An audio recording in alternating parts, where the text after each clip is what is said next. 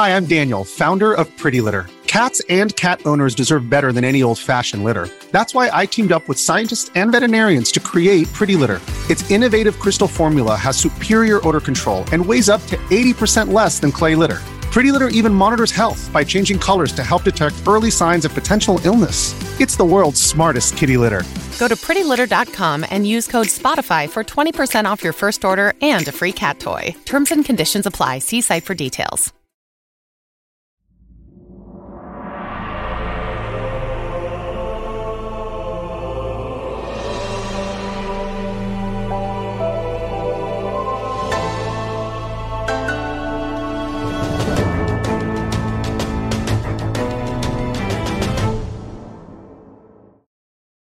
Yo, what is going on, everybody? Welcome back to another episode of the Kind of Funny Xcast, your home for all things Xbox here at Kind of Funny. Of course, I'm one of your hosts, Snowbike Mike, and today I'm joined with both of my gaming dads, Paris Lilly and Gary Whitta, the Rogue One. But we have a very special guest, a near and dear best friend of my heart, my guy, Danny Pena, joining us again. Danny, how are you, homie? Hello, hello everyone. It's up Paris. Hey Gary, how you doing, man? I think this is Hello, the first time we're recording together. yeah, First that's time. true. That's right. Yeah, really cool. See, Yeah. this is Oh, why I hi. said before the show started, why'd you let this guy in here? This is why I said it. See how he treats me? For everyone watching and listening, Danny joined us, and Paris immediately shot me the look like, why is Danny here? What's going on? And of course, it wouldn't be a good time without these two best friends getting after each other. Danny, it's been a little bit since we last saw you, and I know you have some really dope things cooking up. Of course, G4, we've talked about the podcast Hall of Fame, we've talked about, but now you have a brand new venture that you're jumping into that we're going to talk about a little bit later on in the show. But can you give us just a brief teaser of what we'll be talking about, Dan? Yeah, I'm releasing a children's book uh, based off a true story about my life. Uh, it's called Danny Loves Video Games, and it's coming out on Thursday. So we'll talk about it later on. Can't wait. Very excited. Really, really exciting stuff. And of course, I have my two gaming dads here along with you talking about this book. So it's going to be a really good conversation. But we have a whole lot more to talk about before that. And a special guest, Greg Miller, will be jumping in to talk all about a brand new game that you and your friends need to know about. But before of all that, let's jump right into it. This is the kind of funny Xcast. We post each and every Wednesday at 6 a.m. West Coast, Best Coast time on youtube.com slash kind of funny games, roosterteeth.com, and of course on podcast services around the globe. Don't forget, Kind of Funny is now Epic Games partners, which means you can help support the team in a brand new way. If you're buying games off the Epic Games Store, upgrading your look in Rocket League or Fall Guys, or even buying a season pass in Fortnite, you can use our Epic Creator Code Kind of Funny at checkout anytime to help support the team. And talking about support, of course, we love to give love to those who support us, and we want to give a big thank you to our Patreon producers for the month of September Fargo Brady, Delaney Twining, Holy Crampets, uh, James Hastings, and Casey Andrews. Thank you all so much for your support. This week, the Kind of Funny Xcast is sponsored by Me Undies and Shopify, but we'll tell you all about that in just a little bit. Guys, let's jump right into it because we have some big news this week right here. A departure from the Microsoft and Xbox family and 343 Industries because Bonnie Ross has gone to Twitter this week and announced that she will be stepping down and leaving the company. The Twitter post reads like this While I had hoped to stay with Halo until we released the winter update, I'm letting you know I will be leaving 343 and attending to a family medical issue. I'm incredibly proud of the work everyone at 343 Industries has done with Halo Infinite, the Master Chief Collection, the Halo television series, and so much more. It has been an honor to serve alongside the team for the last 15 years and to be a part of a universe that I love. Thank you to everyone in the Halo community for your support. Halo's future is bright. I cannot wait for all of you to experience what we have in store and to cheer alongside you as a fan at the Halo World Championships in October. Axios, Bonnie Ross. So that is the big post over on Twitter. There's a lot to break down here, guys. But before we do that, 28 years in gaming at Microsoft, 15 years at 343 as the head and founder of the company. Windows Central reached out to Microsoft for a statement and actually received a statement about what the future plans are to replace Bonnie Ross right now. And actually, we have the goal right here. It says that the new studio head will be Pierre Pierre Hintze, who we've spoken about before, leading up to Halo Infinite. He was in charge of leading the charge to fix Halo Master Chief Collection. So we'll talk about that.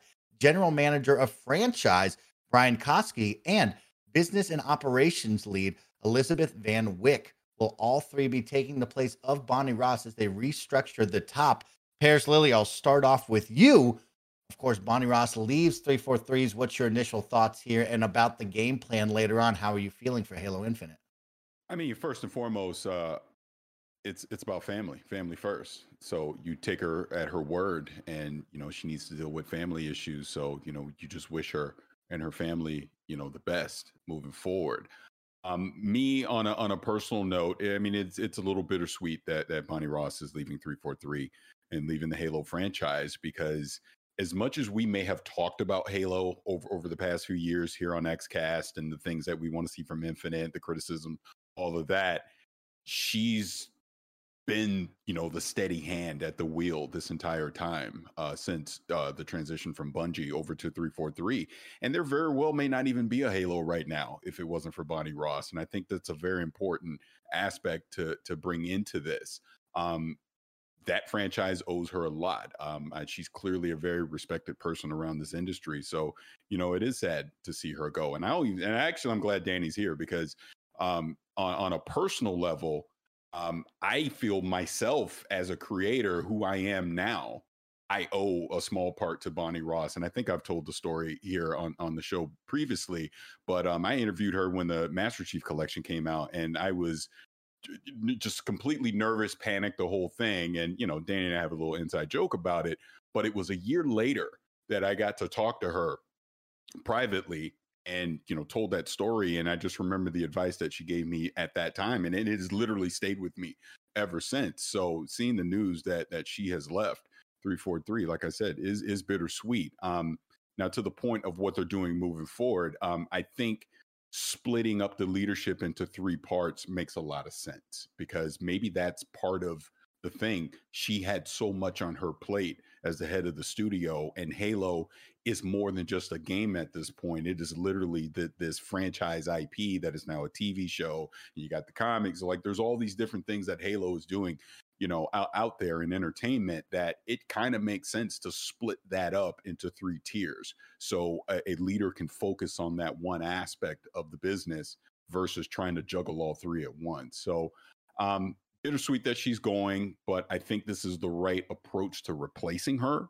and uh, it, it will be interesting to see moving forward where, where the franchise is headed and I want to get you involved as our guest. Of course, Paris breaks down the initial impressions let's start to shift the conversation right now of the future. We look at Pierre now taking over that lead role right now. That's a big uphill battle to climb. He's done it before with Master Chief Collection and this team. Do you have faith in the new leadership group here moving forward with 343 Industries? I mean, if you look back and remember when Master Chief Collection launched uh, that year, it wasn't that great. The online matchmaking was terrible. It it took like a while for them to fix. And then now you could go back and, and play these games, and, and it's in a good spot right now. So seeing that, I think uh, I think probably Halo Infinite probably going to be in a good place uh, because of Pierre and, and, the team too. So, but yeah, um, actually I saw Bonnie Ross because I went to the to the Halo Paramount Plus series uh, premiere here in, in Los Angeles, and man, she was really really excited. She got emotional when uh when uh, Kiki and her were on stage uh, talking about the the series and and talked a little bit about about the behind the scenes and everything, man. And uh, she did a lot for for the Halo community, you know. And it's just sad to see her go, man. And uh, but yeah, the Paris right. Family comes first. Definitely, family comes first, man. So um, I, I just want to know if if three four three are gonna stay quiet and just work on on the on the game right now, or continue to give us updates on, on stuff that's coming up in the future? That's the that's the thing I would like to know, man. Because right now, a lot of people are not happy with Halo Infinite, and if they stay quiet, it's bad. If they say something, the, the community also will get mad too. So we'll see what's to happen with with the new team. Gary Whitta. Mm-hmm. Gary Whitta. Last week, we spoke with Miles Dompierre, and his dream was three four three to kind of branch out and try something new and different this might be the moment for that. What do you think about putting in new leadership is this the opportunity to maybe take a step away from Halo and try something new, or do you think they dig in deep and make Halo really, really great? Well, first of all, to to echo um, Paris and Danny, first and foremost, best wishes to to Bonnie and her and her family. If it's whatever's you know going on, if it's something that has that has compelled her to kind of step down from from her job, it's obviously it's non trivial in nature, and yeah, you got to take that stuff seriously. Family always comes first. So more than anything, you know, just best best wishes to um to Bonnie and her family. I, I've I've always liked Bonnie Ross, as you know. I'm older than Dirt. I've been around for a long time, so I've had cause to to know Bonnie for a long time in various different capacities. Way back, you know, I was editor in chief of the official Xbox magazine, so I would cross paths with her. You know, when I was on the journalism side and then you know many many times since then as you most recently as you know i did some story consultancy some narrative consultancy on on halo 5 so i'd go up to seattle and i would see her and she was she's just always she's always been nice to me and just a nice person. Just on a personal level i just like her a lot.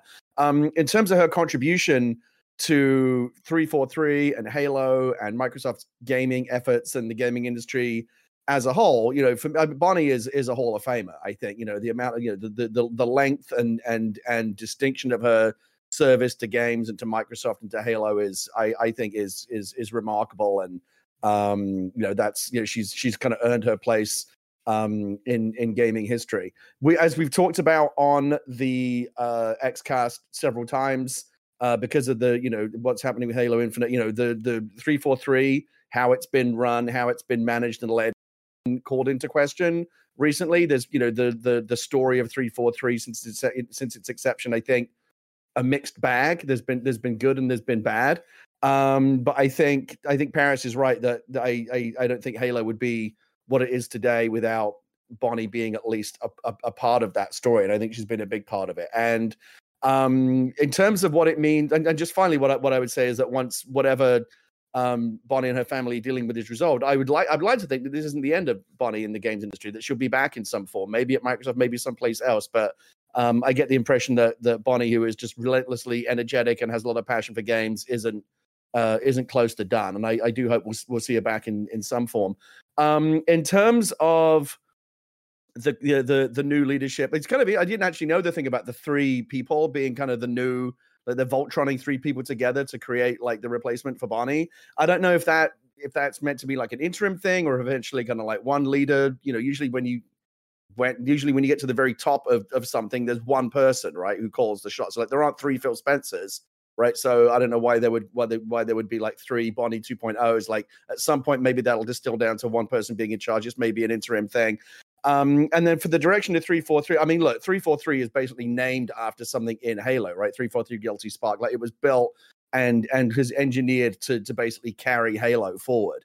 Um, so I don't think you'd I I'd be really surprised if you saw 343 doing anything non-Halo related. I just would be also be very surprised if you saw another developer come in and and take over the kind of the Halo mantle. I don't think you're going to see anything that drastic. But to go back to what you, me, and Miles were talking about last week, I would like to see them experiment more and try different things in the Halo universe. I was pontificating last week about a, a Last of Us style, kind of more narrative you know story type game or something where it's not just shooty shooty shooty which is like first person shooters are not always the best genre to tell a story in because you know you're always moving it's kind of hard to focus on the story but they have a lot of mythology and a lot of story in, in the halo universe that they're very proud of. I would like to see them maybe experiment with game types that lean more into allowing them to deliver a really good story. So it's early days whether or not this means you know a, a change in leadership at a company can sometimes mean a change in direction or it can mean staying the course. And you know they may already have a plan in place even after Bonnie's left, they're going to continue executing on that same plan. Or it might mean a different vision. It's too early to say. Right. So so Gary, I actually want to go back to something you were saying, uh, questioning if the the three the three pillars of leadership, if that was a temporary thing or a permanent thing. I, I, I tend to lean it's a permanent thing because when you really break it down, Pierre is in charge of the games, like the Halo games, the, the the core aspect of of the franchise, right? But then you and and I'm blanking on the name, so I apologize. But then the other the other person is going to be in charge of of the franchise of Halo as far as the entertainment aspects of it, right? And then you're going to have a third person that uh, is in charge of business operations, and that's where I was saying maybe because think about it, if if Bonnie Ross was trying to handle all of that at once, that's a lot of different moving parts that are going on. Whereas you're kind of lessening the load on one individual and breaking into three people. to be able to handle that. So to your point, and and and all three of you had a great conversation last week. I wish I could have been a part of it, but to your point about more experimentation, maybe this frees up Pierre to do some of that stuff. Like, all right, we got Joe Staten on Halo Infinite. He's handling that. Maybe I can bring in someone else that we try something new. You know, obviously there's the rumored battle royale and things like that. Maybe there's other, you know, we've had Halo Wars and other things throughout the years, you know, with, with the Halo games, but maybe there are other smaller projects they can do in the Halo universe that this now frees frees up the leadership to have the, the the proper management and everything in place to to oversee that. So I do think to your point, you bring in new leadership nine times out of ten, you're you're not just staying the course, you're going to change something.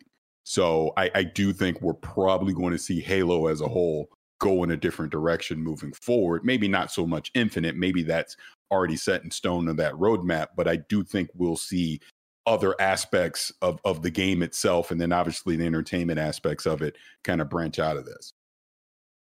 Well we wish nothing but the best for bonnie ross and her family. Some very interesting times going on over at 343 and of course the halo ip and franchise and a whole lot to discuss moving forward in the future of what could be and what will be for that team over there. But we have so much more to talk about so let's keep it rolling. Uh paris i know this is going to make you smile and it's going to make danny chuckle over there Jim Ryan had some crazy comments last week that everybody was talking about. And of course, we got to talk about it here because it pertains to Xbox and Call of Duty. I'm going to go straight from gamesindustry.biz by Christopher Dring, who got the word and the whole article over here. So it says Microsoft has promised to keep Call of Duty on PlayStation for three years beyond the current agreement between Activision and Sony, says PlayStation CEO Jim Ryan. In a statement provided to gamesindustry.biz, Ryan says the offer was, quote, inadequate on many levels, end quote. Last week, Xbox revealed that it provided a signed agreement to Sony to guarantee Call of Duty on PlayStation with feature and content parity for at least several more years beyond Sony's existing contract with Activision. Xbox said the offer or this offer goes well beyond typical gaming industry agreements. I hadn't intended, uh, quote, I hadn't intended to comment on what I understood to be a private business discussion, but I feel the need to set the record straight because Phil Spencer brought this into a public forum, Ryan stated. Microsoft has only offered for Call of Duty to remain on PlayStation for three years after the co- current agreement between Activision and Sony ends. After almost 20 years of Call of Duty on PlayStation, their proposal was inadequate on many levels and failed to take into account of the impact on our gamers. We want to guarantee PlayStation gamers continue to have the highest quality of Call of Duty experience, and Microsoft's proposal undermines this principle. End quote. Danny, things are getting mm. a little spicy here as we continue towards this final ink drying on the acquisition of Xbox and uh, Activision Blizzard. Jim Ryan saying something uh, inadequate on many levels. Do you feel the same way about this? I think he sounds very salty, honestly, in my opinion. Right? but that's just me. No, you, know what? Um, PlayStation has always been known of getting exclusives for years, for decades. it's not nothing new. Um, you know, like right now with Final Fantasy Seven remake, is that coming out at Xbox anytime soon? I don't think so. You know, um, nobody had this conversation when Street Fighter, when Street Fighter was exclusive to PlayStation. Nobody complained about that, you know. So I don't know. He he's just salty right now, man. And he and honestly, he thought by him releasing that statement, it was gonna look good on PlayStation, and it doesn't at all.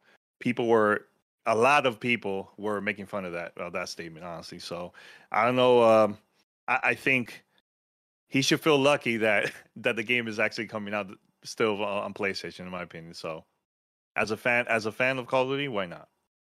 Gary Whitta, do you feel the same way? This comment, and of course, the salt, as Danny puts it out there, is Jim Ryan getting a little salty and uptight? Yeah, I tend to agree with Danny on this, and I and I think that um, it was always going to end this way. I think that there was always going to be some some acrimony. We've talked about this before. The, the kind of the post console war um era that we that we convince ourselves that we live in. It's all very well PlayStation and Nintendo and Xbox making eyes at each other on Twitter, and you, when when they have those kind of nice little moments, you, you kind of gives you the same kind of emotions when you see like a puppy and a duck playing in a photo on Instagram. Oh, they're friends, isn't that sweet? But like the, the reality is, like, and that's all very good for like public perception and that kind of Phil Spencer. I don't care where you play games. God of War Ragnarok looks amazing. You know, chatting up, chatting it up with Cory Barlog, like all that stuff looks great on the surface, and it's great for public perception. And I don't doubt that there is some genuine sentiment behind it. I'm sure Phil is genu- genuinely excited to play God of War Ragnarok. Who who wouldn't be? But but once you get past all of that, the rea- the cold hard reality is that business is war, and that you you you take no prisoners. And it's all again, it's all very well with this kind of kumbaya message as for public perception, but try selling that to your shareholders who expect you to have your boot on the enemy's throat 24 7. Like if you've got an opportunity to kill the enemy, you're going to do it. And it's it's kind of interesting when you pass that statement when when Phil said, "Oh, we're going to keep it on the on the uh, on, on, the PlayStation for several more years." Well, that turns out to be three. The literal bare minimum definition of several that you can get is three, right? So I thought that was kind of kind of I thought that was like passed in a in a very in a very clever way. I think mm-hmm. again though, Danny is right. Look, Sony lost this one and the boot's on the other foot for once. Sony has been gobbling up exclusives, and Sony fans have been laughing at, at, at Xbox fans. We've got we've got Spider-Man exclusive. We've got this. We've got that. You don't have these things. We've been hoovering up all the best deals, even on Call of Duty. Just simple things like, oh well, we get the this exclusive game mode or whatever that you don't get for like a whole year, which is effectively when they say a year, that's the entire life cycle of a Call of Duty game, right? Because there's a new one every year. So the boot is on the other foot for once. I do kind of understand Jim Ryan's saltiness. I'd feel salty because look, you got he got beat, right? He this is a big L. Losing Call of Duty, which is a massive, arguably the biggest third-party franchise. I mean, Minecraft and other things as well, but Call of Duty is up there, is absolutely S tier.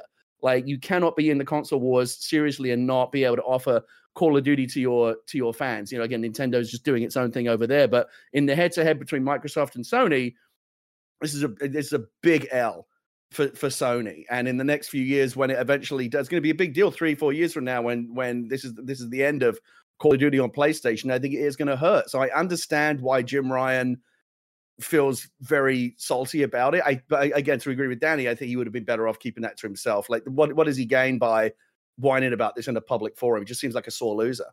Yeah, it, it was just bad PR, I think, man. And, and he reminded me so much of Don Mattrick for some, for some reason. yeah. Sore loser, salty. Uh, Paris Lilly, I turn to you. I mean, just last year we talked about the Bethesda deal, and I think you said something iconic about if you spend X amount of dollars, of course this is going down. Same feeling you, here you, for this you, one. You you don't spend seven point five billion dollars to keep things the same, just like you don't spend seventy billion dollars to keep things the same. Um, the way I've looked at this is a little different than what Gary and Danny are, are saying, but it's it's pretty much on on the level in this sense. this is all business. that's we're we're getting a public display of what happens behind closed doors with, with business, right? Um, I think Jim Ryan saying what he said was more posturing than anything because um, I jokingly on the Iron Lords uh, podcast the other day said the same thing. I was like, look, if my last name was Ryan, um, I'd be saying something too because I would fight this tooth and nail until it's actually official. Because if there's even a 1% chance that the deal doesn't go through, it's to my advantage for it to not to go through, right? So it's the PlayStation advantage. But I think what Phil Spencer has said, you know, with the the blog post when that when that came out is obviously what spurred Jim Ryan to come out in public and say what he said. But here's the thing about all of that. They've known this since January, so it's not like this is brand new news. Um, and Microsoft has been pretty consistent in everything that they've said. I mean, they didn't specifically say three years, but the several years beyond a normal agreement, they've been pretty consistent on. And if you really look at this, because I guess allegedly the, the current Activision PlayStation deal ends in 2024, tack on three more years. Now we're in 2027. By the time you get to 2028, we're looking at potentially PlayStation 6 and the next Xbox at that point. So really I think this isn't more it, this isn't really about this generation. This is more about the next generation of consoles and the and the next iteration of where we go. Who has that tactical advantage of having this major IP, you know, in their holster. Now, me personally, and me, people might think I'm crazy. I don't think Call of Duty is going to leave PlayStation personally. I think again, this is posturing. I think at the end of three, the, the extra three years, there will be a negotiation that happens at that point. Because I think what Microsoft is going to have, just like with Minecraft, no matter where it, platform it's on, they're going to be able to say day one on Game Pass. They're going to be able to say any type of DLC or battle passes or anything. They're going to be able to have incentives to get people to come over into the Xbox ecosystem, right? So they can basically like, look, you can spend fifteen dollars a month and play all the Call of Duty you want, or you can go spend seventy dollars and every year and, and play it that way. Your choice on the platform, or you can come over to Xbox, play it on our console, play it on the PC, cloud stream it, the TV app, all these different places. So I think that's where it's headed with that. But I also think the ultimate thing about this is, and we've talked about this before, this Activision deal isn't really about Call of Duty. It's about the mobile. It's about King. It's about Candy Crush. It's about that stuff. That's where all the big money is really at in all of this. And clearly PlayStation sees that too, because why did you think they just made the acquisition they just made to get into the mobile space as well? Now, yeah, of course, obviously Call of Duty is, you know, the, the highest selling game every year and all that kind of stuff. I'm not trying to discount it, but who's to say that Call of Duty is still relevant in 2027?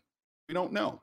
Obviously, have to wait and see. And we've already heard that Call of Duty may not necessarily be putting out games every year, which I don't think they should. Maybe they start leaning more into Warzone. Obviously, we're about to have an event that's coming up here in a, in a couple weeks that's going to talk about that stuff in more detail. But I think the the whole PlayStation, Xbox, is it going to leave? Is it not going to leave? I'm leaning towards it ultimately winds up not going anywhere but Microsoft is going to want something. There's going to be some type of negotiation that happens out, out of this that PlayStation is either going to have to agree with or they do take it away. And then you now have enough time to figure out all right, if we don't have Call of Duty, maybe we need to create our own IP in house that can replace it. It's kind I of disagree. where I think going. I, I disagree, Paris. Well, you always do. Yeah. Look, Paris. There's why is there an echo? I hear like yeah, there's an echo. Yeah. All right. Good. Now we're good. There we go. If if that's true, then why Jim Ryan publicly said the, that that statement? I just said it. Posturing.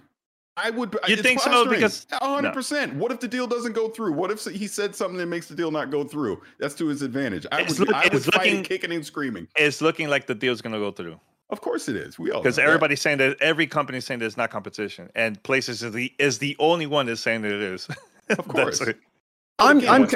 We're talking big business though, so uh, yeah. Go ahead, Gary. Sorry. I was. Yeah. Say, I'm. I'm kind of on the fence about this, and there, there's some time. We've got like three years for you know, even if Phil, whatever, whatever Phil is thinking right now, he's got three years to kind of rethink it or make another decision or whatever. But right now, I do think the plan is to is to take it away. Like, like when you're going to spend this, and yeah, you're right, by the way, King, and not just King, but like, look what Blizzard is doing with Diablo Immortal. Like, yep. that's the mm-hmm. stuff that's quietly generating insane millions of dollars behind the scenes. Call of Duty is a is a juggernaut financially as well. But we're just talking about Call of Duty right now. And again, if you're going to spend this much money to buy all these things, again, if it were me, my my feeling is that I've got an opportunity to take one of the best things that Sony has going for it, which is Call of Duty on that platform. I can just I can just take it away from them.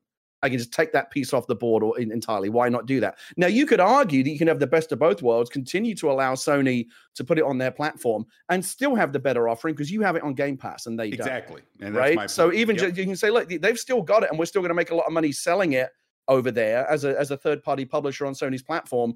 But most people now are going to uh, uh, uh, play. Call of Duty is is going to is going to shift tectonically away from being considered predominantly a PlayStation um, lead platform game to an Xbox lead platform game because now they own it and it's going to be on Game Pass. Again, does Phil now want to go for the complete kill shot and take it away from Sony completely? Again, there's there's three years of, of time horizon for them to decide exactly what they want to do. My inclination again is to be totally cutthroat about it and just take that away from them entirely. In terms of why this is kind of why this is why this has um, bubbled over into the public sphere, I think that the uh, like Phil didn't even if let's say several years, three years, whatever it is, they're not doing that out of the goodness of their hearts again because when it comes down to business versus business, there is no goodness of your hearts. Exactly. You, you just want to murder the opposition, right, and and come out on top.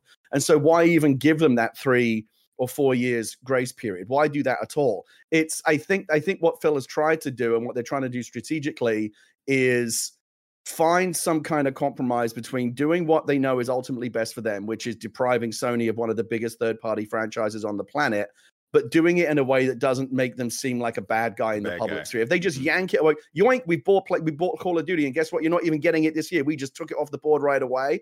That I think could blow back in their faces. So they're doing this little grace period to make it seem like they're being magnanimous about the way that they're they're handling this, but they are still ultimately taking it away from Sony. I think what Jim Ryan's trying to do is, and again, if there's any thinking about about the other Jim Ryan has got a history of like things that he probably should have thought more about before clicking send on. Like this is not the first time if he's putting his foot in his mouth here. This is not the first time that it's happened. But if there is some kind of PR strategy behind this, I think it's trying to spin the idea. I think the argument that Jim's trying to make is not that they're they screwed over Sony, but they're screwed they're screwing over Sony gamers by taking this away from you.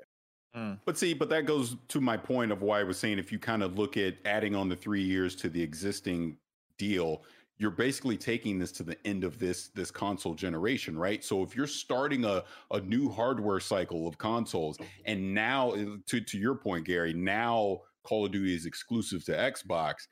When people are going to go buy new hardware, that's even more of an incentive. Well, I'm just going to go buy an Xbox because I want to go play Call of Duty. I think enough time will have passed from where we are now to then that it's not going to be this crazy uproar like you just took Call of Duty away from PlayStation because you literally had Call of Duty this entire console generation on PlayStation at that point. Mm-hmm. So I, I the, I, the numbers me, on I, yeah, go ahead. I was going to say the numbers on that don't quite add up for me. Like the, the current generation is only a couple of years old. We're not going to be looking at new hardware three years from now. I mean, the last generation was almost, no, no, no, was almost ten saying, years old. But the reason I'm I'm saying that is allegedly the current Activision PlayStation deal ends in 2024. So then if you add three years onto that. Oh, I now, see what you mean. Yeah, yeah, yeah, yeah. That's why I'm saying that.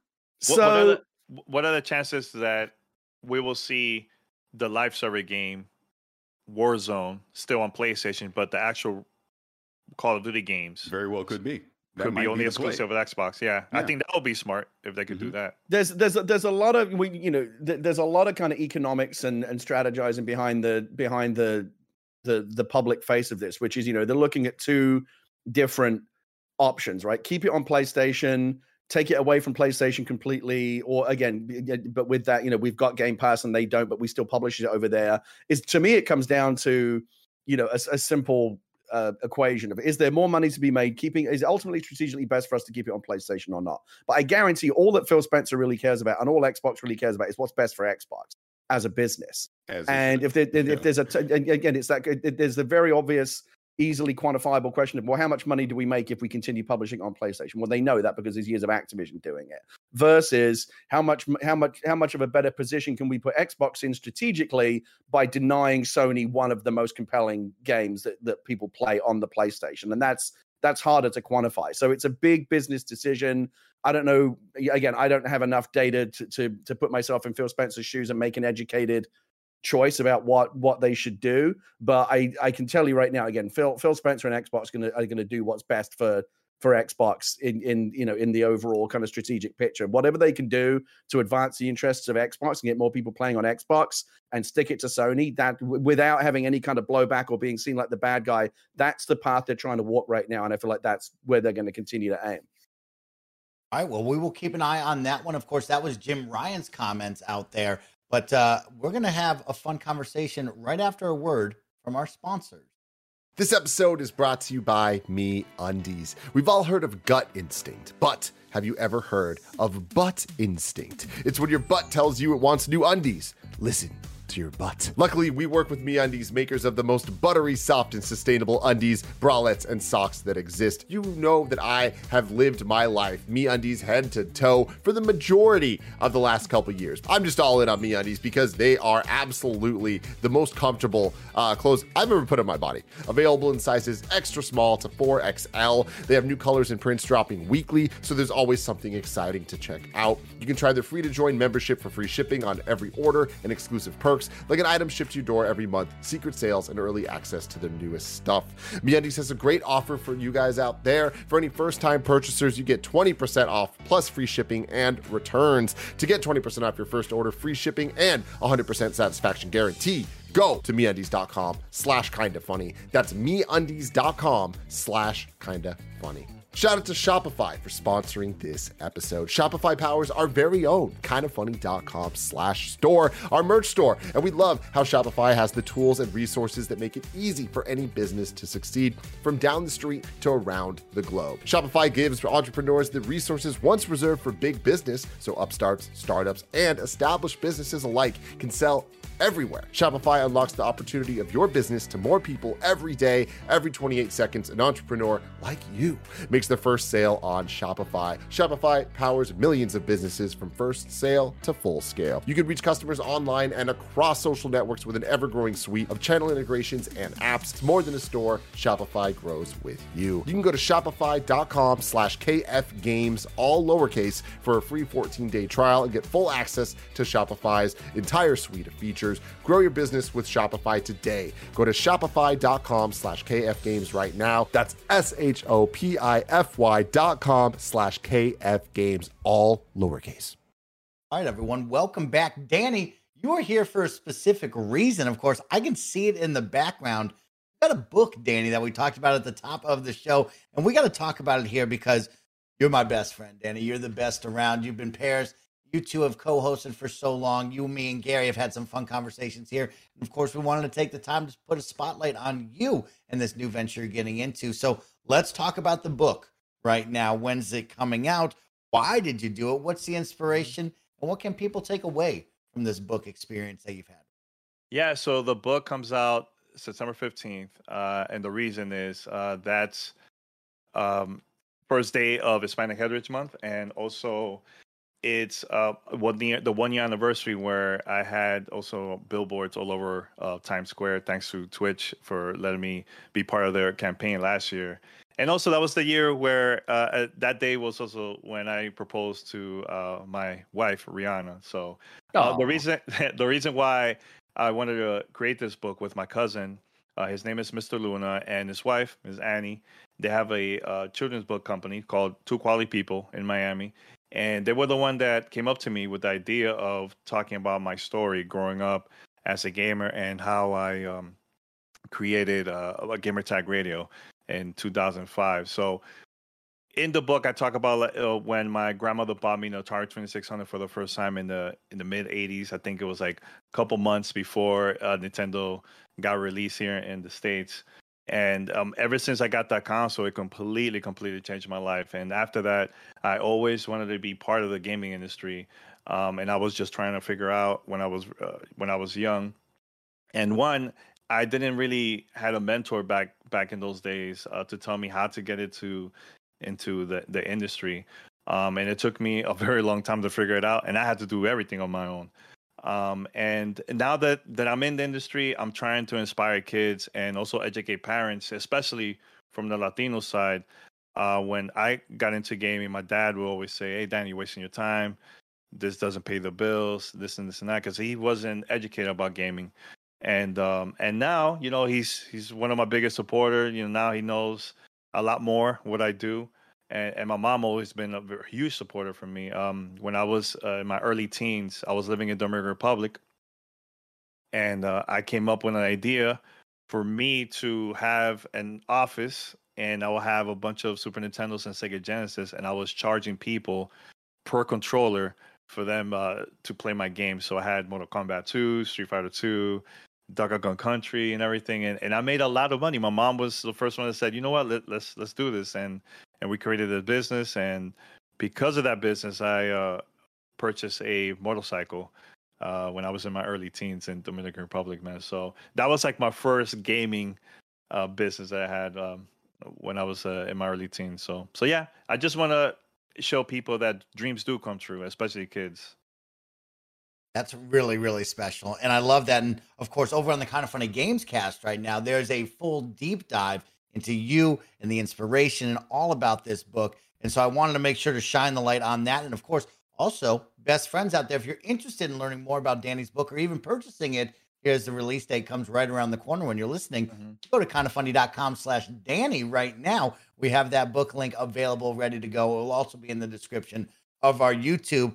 But Danny, to segue that in, I thought, you know, I had the two gaming dads. I have you. You know, I know Paris has had some great conversations around the gaming world about STEM and getting kids involved and interested in that awesome career path. Of course, I want to talk about hey, what are some of the goals and techniques maybe these dads can give us about parents having kids that are interested in games and also what is a great gateway into gaming that you would recommend? So I'll start with you, Danny. Of course, what is a good maybe game or idea that a family can get into to start gaming with their kids and make that a really positive and awesome environment? Yeah, uh, there's a couple. I, I mean, I, I just love that now there's a lot of games where kids could just create uh, levels and and share that to the world. Back back when I was growing up, we didn't have those type of games at all. Uh, you know, with Minecraft, Mario Maker. Uh, I know a big one too. Roblox is a good one, and um, I think that's like the best way to to start with that, so people, especially kids, could come up with like some really cool levels or, or games, and they could share that to the world. In my opinion, man. So one one of the things I've been trying to do, especially uh, for the past couple of years, I've been talking to a lot of gaming companies to see we could have more workshops and more events in in Dominican Republic or in other places in Latin America. Uh, because usually a lot of the gaming companies will go to a city like Mexico, Brazil, which that's where they have like the most um, most people there are buying their products and everything, right? So a couple years back, I invited um, Unity and we did a free workshop um, for free for developers in Dominican Republic, and also I was uh, teaching content creators how to how to podcast, how to you know stream online and everything like that. So um, because the percentage of a lot of the Latinos in the industry in gaming is very very small, and I'm trying to make that change. You know, and I know Paris has been doing this too at the same uh, same time, right? Um, making that change behind the scenes too, man. So this is just a beginning, I think, for all of us. That's awesome. Paris, I'll kick it to you. Talking about making that change, right? I see you all the time on social media. You are going to plant the flag. You will make that change. You've made a change in many people's lives around, but let's talk about the kids and fostering that kind of interested in STEM. What do you do? What's next? Because you have held conversations with many people around the globe about kind of getting into it and then that next step of pushing it forward and really encouraging that what would you give to parents that have kids that are interested in games or maybe a gaming career path? Well, I would just say from just the the the basic parental standpoint, especially have small kids, Leapfrog is is a, is a great gateway in, into getting your your smaller kids. I'm talking like you know four, five, six years old in, into gaming. I think as they start getting older, Danny already brought it up. Minecraft, I mean that that's a big one right there because not only are you having fun and you're able to collaborate with other people, but you're literally building levels and designing and doing all these these things. And the more you get into it, the more advanced it becomes. Mario Maker again, as as Danny stated, I think is a great one that can get you in. It's a fun game and then you can start creating your own levels and and share them with your friends and all that. My i tell you about mine all the time like my daughter she's addicted to to fortnite roblox things like that. She's constantly playing those things all the time. Um, i would think eh, on a more advanced level as you're getting into coding and we're talking about stem you know i was lucky enough to uh, be a, a teeny tiny part of game camp new orleans that microsoft has done over the past few years. This year, I got to actually speak and do an interview um, with one of the devs over at um, Double Fine. Um, and they're actually doing Game Camp Atlanta right now because I know Major Nelson uh, went down to Atlanta and has been a part of that. So that was cool to see that they're expanding it out in, into more areas in the United States, and I believe it's in Korea as well. Um, and and I was trying to look up the name, and I'm hating that I don't have the name in front of me right now. But Danny and I, a few weeks back, um, got in the Riot Games um, got to basically sponsor a tech center that mm-hmm. opened in South Central Los Angeles, and it is freaking amazing. And I'm I, I, wish I had the name in front of me right now. I was trying to grab it really quick. I wanted to say it correctly, but it's a tech center in South Central Los Angeles.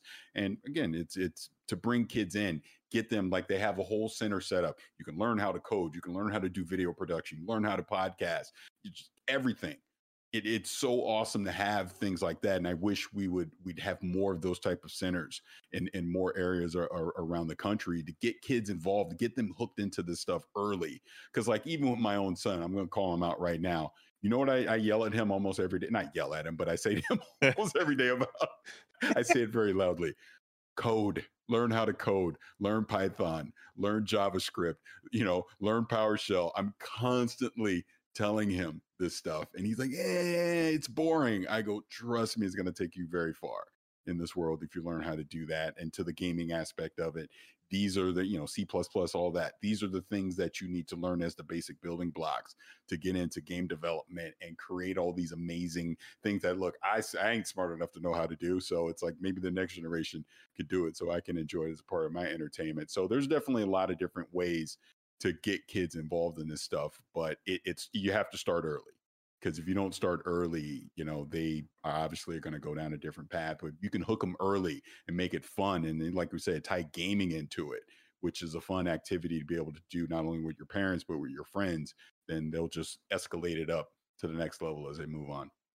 One rad dad and another rad dad, Gary Whitta. You have made this a career. You have the experience, maybe on the opposite side of all things. But you know, you look at Danny's book. We talk about the kids. You have your own kids playing games now. What are some things you would encourage parents to look at or think about, maybe when you look back on your career and what happened with you and your parents back in the day?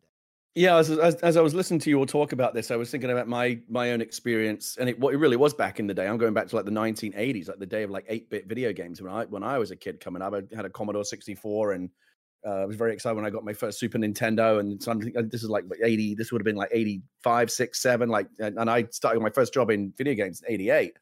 Um, I was very very lucky back then to have parents that were very um, uh, uh, understanding and like they they were just happy to let me get on with it and do what I wanted to do. But there were a lot. But back then, back in the eighties, game video games were not cool. In fact, they there was a whole period, as you I'm sure you remember, when they were considered dangerous and subversive and they're too violent and you know all the Joe Lieberman stuff in the early '90s, trying to ban video games and Mortal Kombat, and like it was it was not an easy time to be a kid in video games back in the '80s and 90s. I was very, very lucky in that regard that I had parents that were very kind of indulgent and they, they, they, they, if he's interested in it, let him be interested. They never tried to kind of steer me away. And thank God, because, you know, my interest in video games back then, that led to me kind of tippy tapping out my, my first ever game reviews on an old typewriter that I had and I sent them into like now long defunct print game magazines and got my first piece published. And that was the beginning of a journey that has led to me being here with you fine people and having had a very, you know, nice career in video games and now and now show business and it's you know it's been this remarkable journey and had my parents not been as indulgent or if they'd have said and as I imagine a lot of kids still here today, like put that you know, controller down and go do something actually useful.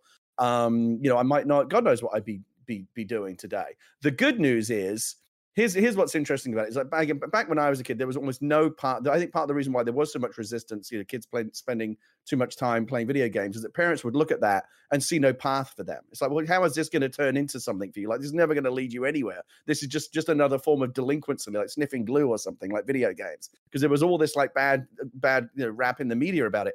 Now you've got parents that are watching their kids playing Fortnite and thinking, oh, maybe I can retire early maybe this kid's going to go be the next esports sensation because there's so many different ways. If if you want not everyone has to. For some people it will just always be a hobby and there's nothing wrong with that. But if you have a love for games and you want to turn it into something there are now so many viable paths. Become a youtuber become a twitch streamer become a podcaster become a journalist for a mainstream outlet become a, an esports person you become a developer. There are so many legitimate paths to to do very very well in this and in this business and that is now apparent to parents everywhere and people everywhere because it has become so so mainstream and i think I think books like and Daniel, correct me if I'm wrong, but I feel like it's never been difficult to convince kids to be into video games, right? You know, you don't need a book to tell vid- kids that video games are cool. I think books like Danny's are kind of low key, more aimed at the parents, right, and the people around them to kind of convince them, look, what what your kid is doing is cool, and there's and there are legitimate reasons why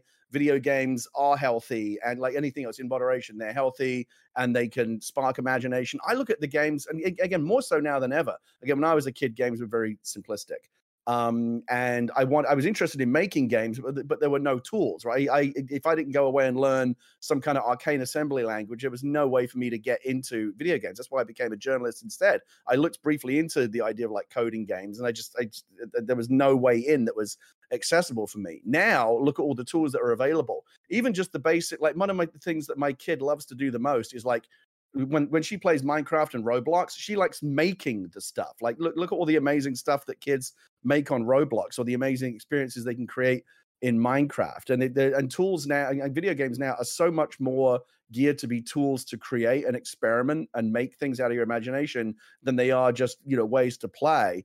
And I think that when you learn when you even when you're doing basic stuff like learning to make a level or a, or a world in Minecraft, you're engaging the same sort same part of your brain that is ultimately going to lead you to work at NASA or something. It's problem solving. It's it's creative ways to find solutions to problems. My kid um, used to mess around with a thing. I don't know if you've seen this thing called Scratch, but it's a very easy to learn programming language language for kids. That's all done in a web browser, and and you can create amazing like kids create amazing things with it. And so Yeah, I think that the environment and the general uh, kind of public perception towards video games, both as like a healthy pursuit and a legitimate multiple paths into a career, is has become so much easier than it was back in the day. But and, and at the same time, I think books like Danny's that reinforce that in in in, in mainstream media and popular culture only help kind of reinforce that narrative and, and push the ball forward. Thank Can you, I- man. Thank you.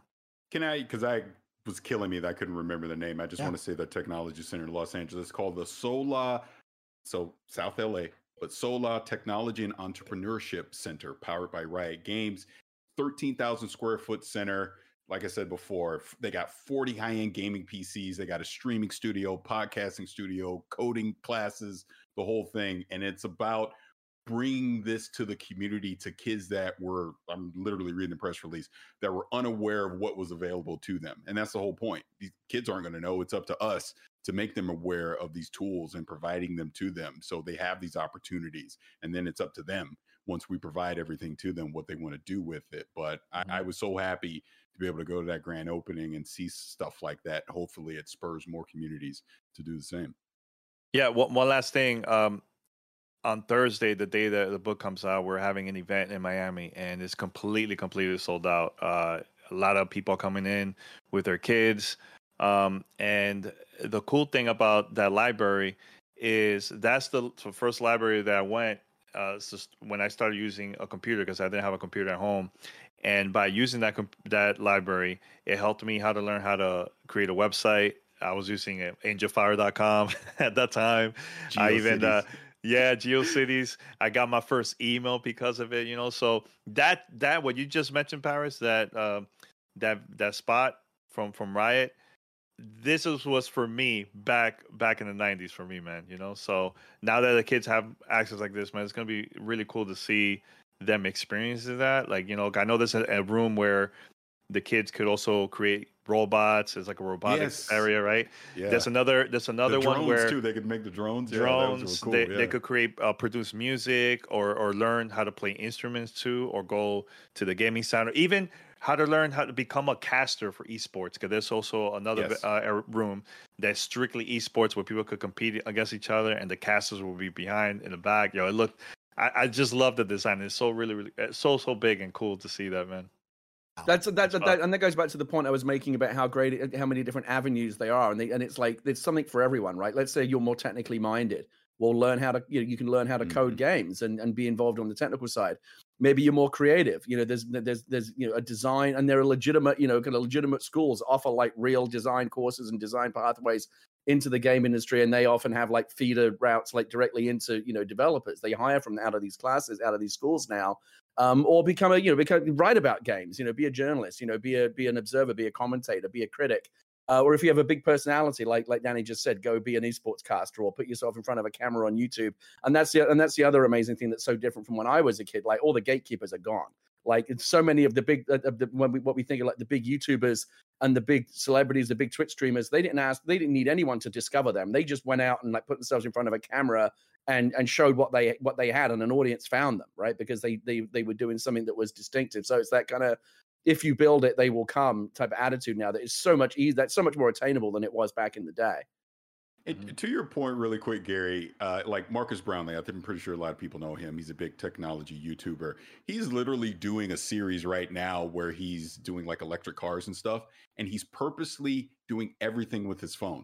All the filming, production, everything is with his phone. So, so that just shows you, to your point, Gary, where technology is right now, and th- these kids can have the tools in their hands to literally do whatever they want Mhm. and that's the exciting part about it but it, it's up to us as the parents to kind of guide them along the way so that they realize about the opportunities that are there for them Yeah, that that's one of the main reasons why I have the book in English and also in Spanish, because uh, there's a lot of people that don't know anything about gaming. You know, so uh, a couple weeks back, I had Telemundo uh, coming to the. They, they came to the studio at uh, G4 because they wanted to know what is it I'm doing now and everything. And uh, I had to explain to them everything that I do and how I started with gaming podcasts and everything, man. And by the end of the interview, the the reporter was like, her mind was blown. He's like, wow, I, I, I had no idea it was like this, man. So it's all about educating people, man. hmm You know, so yeah. Heck yeah. Congratulations, Danny. And of course, Thursday can't come soon enough. But all the best friends out there, if you're interested in learning more or even purchasing the book on pre-order or when it releases, depending on when you're listening, you can go to kindafunny.com slash Danny right now. Go support Danny and celebrate this awesome new venture that he's getting into and help encourage someone in your life to continue to pursue that dream in gaming.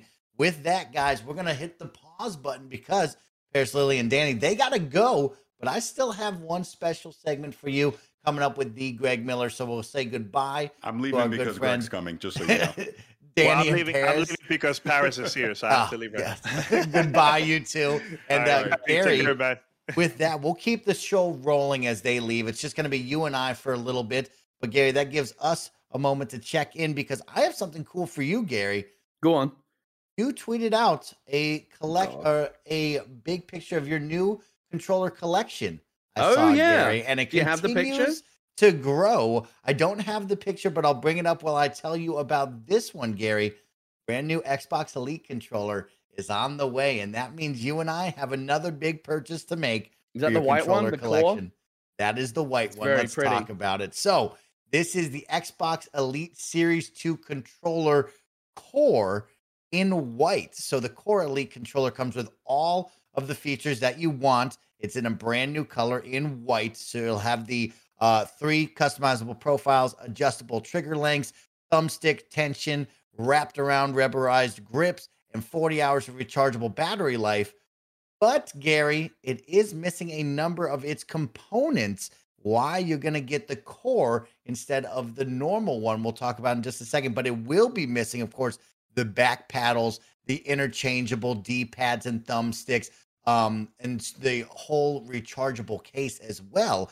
So, what it's coming down to, Gary, is the Xbox Elite Series 2 controller in black with all of the bells and whistles that you want is 179.99 the Xbox Elite Controller Series 2 Core in white, just your core features of it, $129.99. And then, of course, you can buy the component pack, the complete component pack that you're missing in the in between for $59.99.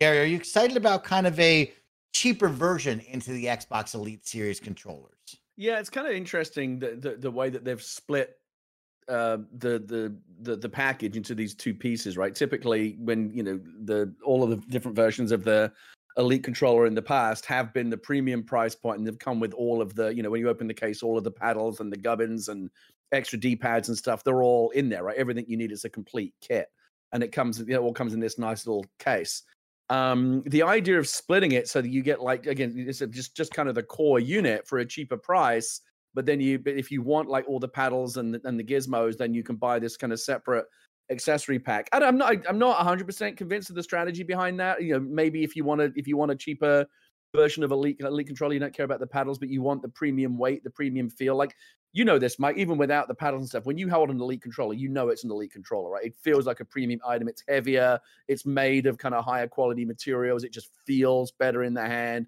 You've got those adjustable thumbsticks.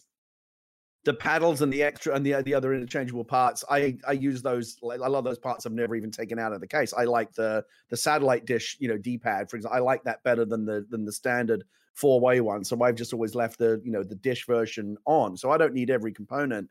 So I don't know. I mean, it, it, it kind of I, I I'm doing the math in my head, and I feel like if you want the full kit, by the time you've bought the core and the accessories, you're actually ending up spending more than you would if it was offered all in one piece.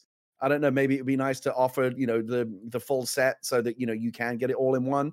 Um, but uh, I do like the controller overall. I, I like that black and white styling. Reminds me a little bit of maybe taking a design cue from the DualSense, which I've said all along. I think is the better looking controller. I still prefer to use an Xbox controller, just like the feel of it better.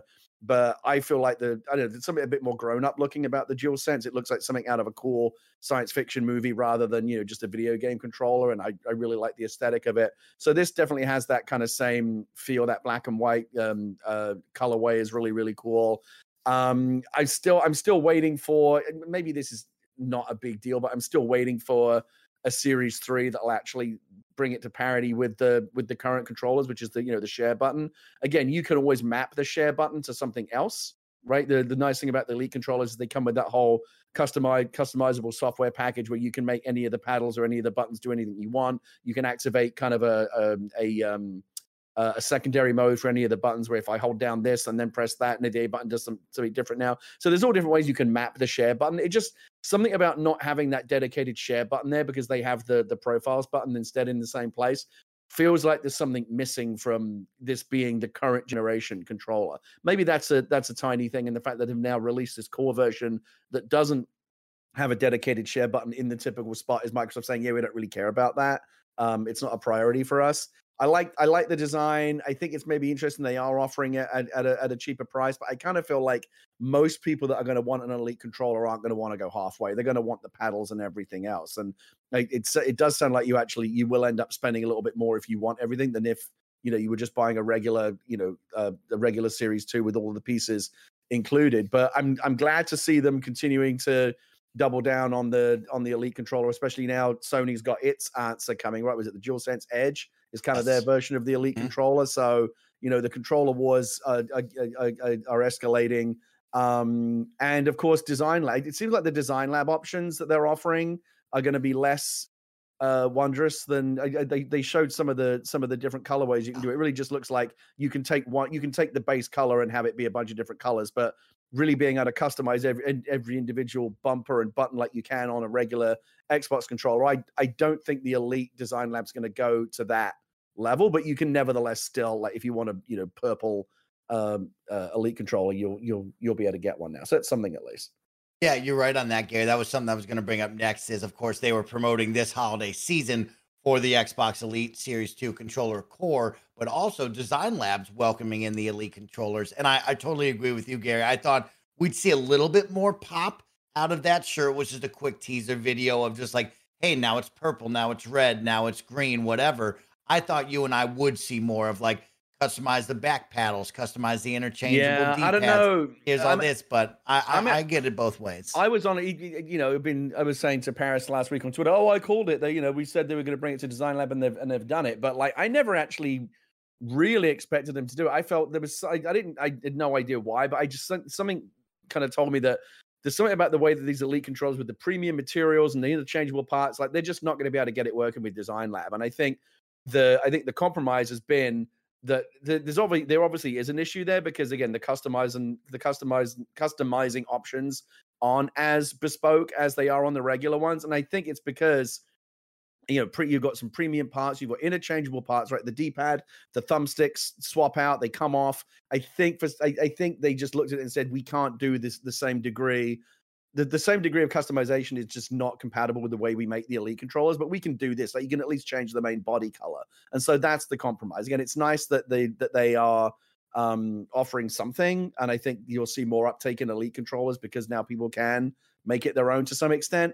But i i i, think it's it's very i think it's very much a, a product of the fact that the high end kind of manufacturing the elite controllers it's just not compatible with like super you know custom customize every piece that you want Agreed, Gary. Uh, Kevin, our producer and director of the show, Kevin Coello, running the shows today, brought up a photo of your collection that you oh, shared oh, you over go. on social media. So before we get out there of this segment, Gary, your conti- your collection of controllers continues to grow. Of course, if you're watching on youtube.com slash kind of funny games, you will see them. If you're listening on podcast services, just imagine Gary having a dining room table do you want, full of Xbox Elite controllers at this Do you want point. me to walk you through these real quick? I'll tell you what each one is. Sure, you can walk us through that, Gary. That'd be great. All right, so the so the top row, the first four, those are just the basic colors that came with the Xbox, right? Black, carbon black, there's the red one, the white one that you get with the Series S, but you can also get it as a separate controller, and then the blue one. These are kind of the four colors that they essentially had at launch. Now, do you remember the names of these? Because I Car- carbon black, Hey, hit me with the red. Do you uh, remember it? Red. I don't remember. What is it? What's, I think it's sport one? red. I want to go with sport red. White is is it phantom white? I want to say. I think it's robot white. Robot white, and then blue. I don't remember what they call the blue one. Uh, shock cobalt? blue. Shock, shock blue. blue. I thought like it was like cobalt blue or something. And then the next two on the on the those are the two elite controllers. That's the series, the regular series two and the Master Chief series yes. two. Underneath that is God. What do they call that bright luminous one? It's um Electric Volt, I want to say, or something like that. It's, yep, Volt. Yep. Uh-huh. I love that one. That's that's my go-to. That blue, okay, the blue kind of metallic, shiny one. I can't remember what they call that, but that's another favorite of mine. Aqua, Aqua, Aqua. yep. Um, the next one is the one I always said that I would never own, but I actually really like it. The For- the, the Forza Horizon one. I think it's hideous aesthetically, but I love the fact that because it's got that translucent shell, it it, it really feels like it love lights up one. when the Xbox That Dual lights up. And then the, I don't know if you've held this controller, Mike, but it had the, the number one feature about this and why I use it for a lot of games is it has that the grips on the back are that steering wheel material because it, Yeah, this is done yeah. for Forza and it really does feel like a steering wheel in your hands and it's just so grippy. I love it. I wish it was standard across all controllers. Um, the pink one is is one that my kid designed in Design Lab. She uh, has very she likes pink and so she went all out pink. The next two are two that was those are Butterfinger promotional controllers that the Butterfinger people sent me as like as, as part of an influencer package. Game better with Butterfinger. Game better with Butterfinger, and that one of the the the the, first yellow one there is kind of like a shiny one, and then the second one's got like some chocolate jizz on it. I don't know what that is. Oh, like some- oh some wow. Okay. You Yeah. always take it there on the podcast. Always taking it there. next the next the next row that dark blue one with the white and yellow that's my design Yeah. lab uh, concoction and that's in the those those are in the Tottenham Hotspur team colors the black and white the black and white one is really interesting that was sent to me by a company called Sun Zero that makes blackout curtains Oh and wow. they sent me, and they had, these are the blackout curtains that they sent me. And I have a room here that usually gets a lot of sun, so these blackout curtains are actually really important to have. And they sent me these blackout curtains, but they also sent me that controller. And what's interesting about it is it's heat sensitive. So as you, if you're playing with it for a while, the colors Mm. of the controller will actually change under the heat of your hands. So like, Oh. yeah, it's it's really interesting. Um, the next one there, the black and gold one, is the Zoa uh, energy drink promotional controller that Yep, the Rock from The personally Rock, he sent that me. to yep, you. Yep, yep, yep. The next one over, the black one that's kind of see through, is the 20th anniversary one that's translucent. I really, really like that one. Um, let me see what else. The next two, the blue and the green, are two different flavors of Outriders promotional controller, a, a game that I've never played and never will play, but I'm happy for them to send me the controllers. The next two down, Mike, these are two of my favorites. These are these were sent to me by the good people at Trolli Sour Oh, Gummy Worms Yep. mhm. two different flavors of sour gummy worm flavored controller. The next three are from you'll recognize these, Mike. These are from um, Space, Space Jam, Jam, the Toon yeah. Squad, the three different promotional controllers they did for that. And the last one's from Back 4 Blood. So I now have 24 different. I've got more than 24 Xbox controllers overall because I've got duplicates of several of them. But like, like in terms of unique controller, I have 24 unique Xbox Series S stroke X controllers. I don't even know, but I, I know it's it's a at some point you start to say, well, I guess I just collect these now. Yeah. So you, you're a collector now, is right. It's my collection, yeah. Uh, of course, we have a very special guest joining us. Mr. Greg Miller has joined us on the show to talk about a brand new game that you all need to know about. And I was going to interrupt Gary Whitta, but he was deep in his Duffy. I had to- I had to finish out all his 24 I enjoyed the walkthrough. I enjoyed And the walkthrough. I of the couldn't do it. especially the Okay. chocolate jizz one. That was the one Yeah, that really uh, made me go. know- Man, so I would keep him around. This is why we keep him around. Yeah, every week. See, this every is the week. one thing that Sony doesn't have going for. Again, I love the DualSense controller. I think it's great, but they have not mastered the um the bespoke options the way that Microsoft has. The design They're lab getting better. They're get- you got you want some gray camo? They got gray camo. You want the I know, I know, of War that, you- one? I know that you can go to third party places and they will do wacky designs for you. I just wish that Sure, Sony. sure, I sure, wish Sony had. It i wish they had a version of design lab. I'm lab. with yeah, you. I wish would I, be I cool. wish Uh, PlayStation Gre- had design lab. Greg, you can go Yeah. camera hot. If you'd like to go Well, camera, I have to and show adjust. I have to adjust it. incredible Re- relax. Yeah, the windows are all wacky now. Yeah, yeah. He's going to adjust that. But of course, let's welcome in as we set that all up, Mr. Greg Miller joining us. Of course, you know him from Hi, Kind of Funny Games Daily and PS I Love You XOXO. One of my Oh, Mike died. He couldn't be here with me, huh? Oh, where'd he That's go? how it is. I don't I know. don't know. He said, Hey, "Hey, I want off, Greg's here. I want." is- He, he started giving oh, me Oh, a really nice back, introduction, and then he just bailed on me. I'm here. First off, your camera, his- your went I got down. it. His Steam Deck he's showing off right now, which I absolutely love. But he's showing off a game that I really enjoy. I played the demo of, and Greg, you're here to kind of give us the impression slash review of you suck at parking. Lay it on me, Greg. Why Have you not been playing? I thought you were a plane playing. No, I have not been playing. I have moved my entire oh my life, goodness! so well, then missed yeah, out I'm on super all the stoked fun. to come in and talk about you suck at parking, ladies and gentlemen. Uh, you suck at parking, a, a brand new game out on Xbox. It's out on that Game Pass, right? I'm not wrong about that, right? Yes, that is correct. Yeah, Game of course. Pass. And it's on Steam. I reviewed it on Steam for full disclosure. Uh, but of course, yeah, you can get it on your Xbox and get it on Game Pass. And Mike, it's a delightful little game. Um, you know, it reminds me of the same thing that brings people back to Trials, that brings them back to OlliOlli World. It is that all right, cool. I, I'm presented with a, a, obstacle course. I'm presented with something I need to go do. I need to get through, and you either get through it or you don't and try again. And even once you're through it, of course, there is the great. You did it, but can you master it? Kevin, I'm going to drop you a trailer if you don't already have one going already here. All right, Um, send it over. So yeah, the idea, uh, you know, there's a uh, the idea here is that you have your own little car, Mike, and as you can see, there's mine. It looks like a little. I'm using a van right now, a little ice cream truck that you can get out there. You can run through. You can make your parts. Uh, but then the idea is that you go in, and it's kind of like the you a game uh, a- a game perspective that I've hated in the past. That uh, slot car view where you know you're not isometric by any stretch of imagination, but you have that elevated view, and then you're just using your stick not to turn right so much as you know to move the car right, if that makes sense. Um, and as you see in the trailer here, if you're watching live, uh, your goal is to drive through these levels and find these parking spots, get to the parking spots, park in them, and uh, advance to the next level. The idea here that's uh, the wrinkle to the core mechanics, as you see it getting crazier and crazier, is that you have a right trigger for gas and left trigger for brake, and that's it. Right trigger for gas, left trigger for brake, and then the turning thing. So you can't reverse, you can't overshoot. If you come to a stop, you, you, that is you have parked and that is that will oft- oftentimes be your failure. You overshoot the spot. You're not where you want to. Here you see the multiplayer mode, which is up to eight players. I have not tested. I know Mike, you're doing a stream uh, eventually here with it. Uh, the idea is that you can knock each other out, Uh, even when you're playing by yourself. You can also knock uh, your previous parks out if you want, because of course, if there's three parking spots, you have to fill all of them to advance the level and move on. Then, of course, there is the uh, push of all right, cool. Now you want to perfect it. You want to get the gold parking spot card rather than just the little bit of pink that you see uh, in this trailer as you go through and stuff.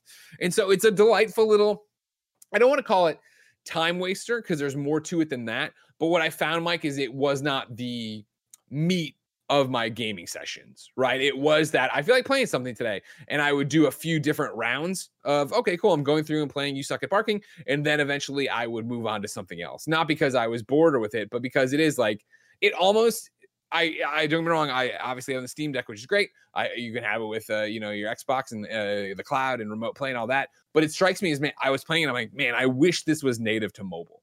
I feel like this would be a great if I could uh, slap my backbone on and just play it anywhere or play with touch controls, right?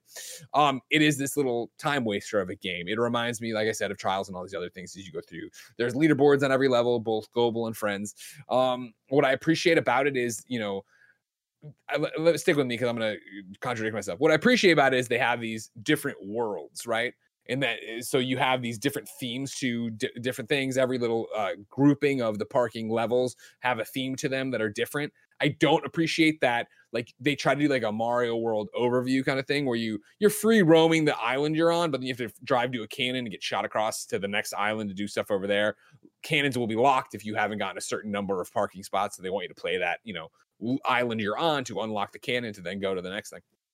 Uh, however, you know, it then makes it kind of a bitch if I want to go back to World One, if I want to go back and perfect something, if I don't want to do this. Doesn't matter in the long run because, of course, you, you can get back fairly easy, but it is the whole thing of having to drive around. And even in the overworld sections, uh, your gas and brake are the same thing. So you can overshoot and like fall off the world and fall off and blah, blah. Anyways, though, what I appreciate about the groupings of levels is that they often have themes. And so as you went through and saw some of that, you saw some jump pads, you saw some speed boosts. Like as you advance through these sections in these in these parking levels, they are giving you see fans here. They are giving you slight variations of what you've been doing. So it is that as you advance on, it isn't the same thing as it was in the in World One with the first group of parking levels you were doing. It becomes uh okay, cool. There are portals here. Okay, you know there are yeah, as you saw fans. There's uh you know uh the speed boost. There's you have a limited amount of time to get to parking spaces too, and that's your gas meter at the top. So sometimes it looks pretty simple on what they want you to do, but it is that you have to hit this speed burst at the right second to have enough gas to actually make it to where you're going. And so there's a bunch of little variations on it that I found. Oh man, this keeps it spicy. This keeps it entertaining. This keeps it interesting as I go through, and I appreciated it. And I think honestly, is really going to sing in uh, online? I do think that's where it'll be probably the most fun. I think even from the uh, jump here on the main menu screen as you look at it, right? Uh, I'll try to show it over there. Uh, but it, it says online, right? That's the first thing that it drops on. It kind of defaults to putting you to you want to jump in an online match or do you underneath it want to go through the campaign and do stuff that way? And so, on top of all that, which I think it is a really great core mechanic and a great idea, I think it, it really does keep it fresh level to level. Um, I think it is fun and tight to control. Like, again, like I am not the I want to perfect this. I need to nail this. I want to shave off a tenth of a second, Mike. Uh, this game I was where there were days where it was I just want to keep advancing, and then it, I was like, man, I'm not enjoying this mechanic. I forget which one it was. I want to go back. And so I went back and just started from scratch of, all right, cool. I want to perfect every one of these. I want to go through and knock out every one of these. And, you know, especially go back to those earlier ones where I was learning it, now having more uh, knowledge of how to drive it, it was more fun for it. Uh, and the other thing I want to do is it has a great sense of humor. Obviously, there's already, you know, just in general, it's a wacky idea. It's a good name for it. You know, obviously it'll be like you you're great at parking when you do it, instead of you suck at parking. Uh, it's got a little funny uh, soundtrack too, just a really casual, chill beats to play through. But uh, they have a battle pass, but they call it your parking pass, which I really appreciate. Uh, it's you know it operates similar to what you'd expect from every other battle pass, you know, where we you play through it and you can get a free item. Of course, you can go then also click in and go buy it off the uh, Xbox store or in my case the Steam store. Uh, right now it isn't up and running, so I don't know how much the battle pass is when I try to click through. And this review is more impressions. I haven't done the whole my eh, actual, you know, homework to run through and do it. There's a whole bunch of microtransactions in it if you want it. All cosmetic. All do you want to buy, you know, like there's one I was like, why would I buy stuff for this thing? And then there is one that's like, oh, this is a hot dog car now, and it's got like a hot dog on the top, and it shoots little wieners out as it drives. And I was like, damn. And I I, I can check that. I remember. I think that's only like uh, maybe four bucks or whatever. I'm like, okay, I could see that actually being something I would have to get into eventually. Uh, but I'm having a great time with it, Mike. And uh, you know, I think it's definitely a great uh, addition to Xbox Game Pass. I think it's really going to shine there in terms of like, hey, do you want to come play uh, this again? And for some people, will be your main course, but for other people, I think it'll be more like me of like pop in, try it for a while, go through, and then maybe come back every so often. Yeah, Greg. I mean, first off, great detail on all of this. I appreciate you joining the show.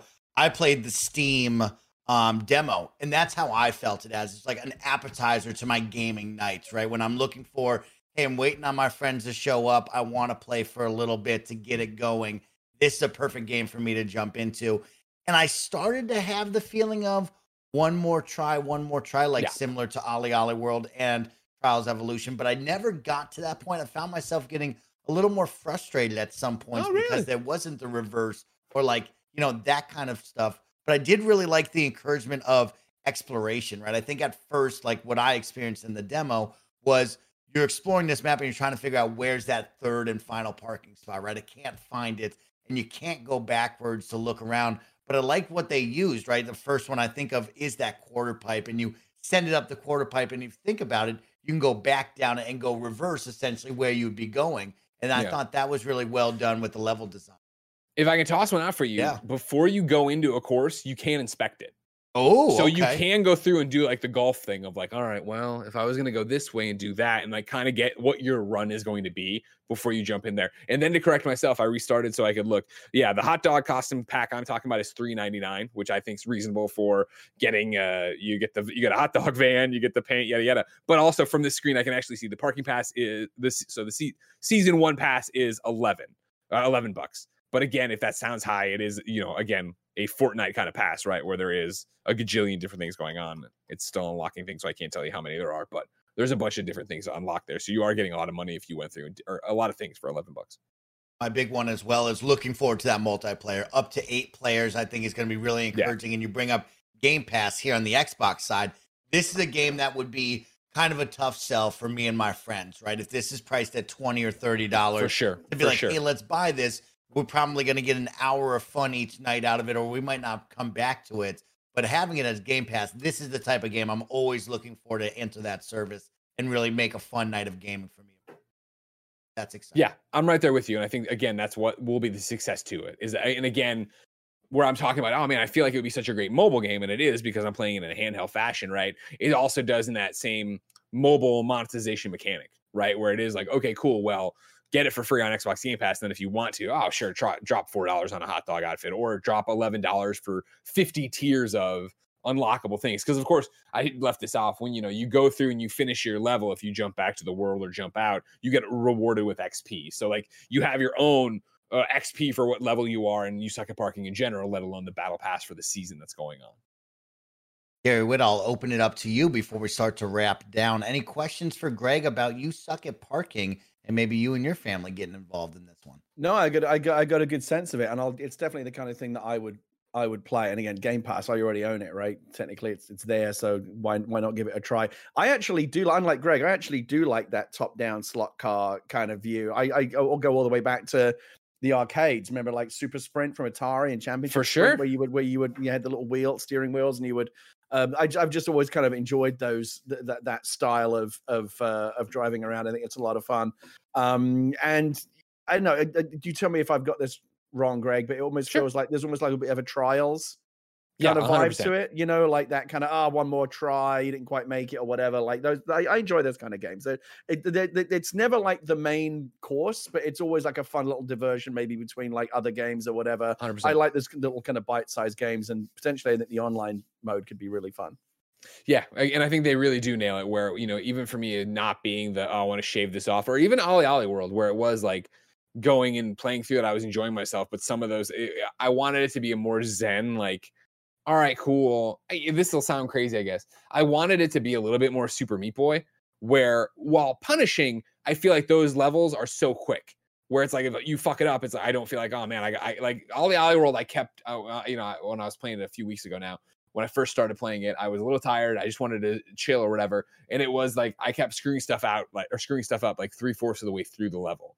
And then I have to work my way back, but there was a way to work your way back. It wasn't difficult. It was just, okay, this isn't the part I'm struggling with. I need to get to it. Where Super Meat Boy is da, da, da, over and over and over again. You suck at parking. There are definitely sections where it's like, oh man, this parking spot I can't figure out how to get to exactly. Or, you know, I keep the fan brings me up and it brings me just wrong and puts me in the wrong spot because you can't like hop over the obstacles. They have like tire separations or they'll be like a little bit like the road is elevated so that if you land in the grass, you can't get back on it or whatever. The reload to it was so quick, so quick. Then it was the idea of like, cool, this isn't the run. So let's just go through and try to figure out how to nail this. And it did become, all right, this is now a practice run of like, well, I can get to those spots, no problem. How about getting over there? Where do I want to start? What's my trouble spot? So that when I would restart the level, it would be, all right, I'm going to the trouble spot first. Because if I can nail that and get a gold ticket on that, then I can do it on the other spots too and be done there. Like there's a weird little strategy to it, but I found it to be it's a delightful little game. You know, I, I'm having a, a great time with it. I'm really enjoying myself with it. Um, I, I highly recommend it on Xbox Game Pass. Thank you, Greg, for joining us here on today's Kind of Funny Xcast. Talking about you suck at parking, of course, over here on the Kind of Funny side. You can catch us streaming that later this week, so keep an eye out for gameplay. And of course, most importantly, go jump in. It's on Game Pass when you're probably hearing this, so you can go out and have some fun. Greg and Gary, thank you both for an incredible episode of this week's Kind of Funny Xcast. Remember, you can go check out Danny Pena's book right now available and let us know what do you think the future of Halo will be without Bonnie Ross. With that, thank you all so much for tuning in, and we'll catch you next week for another episode of the Kind of Funny Xcast. Peace.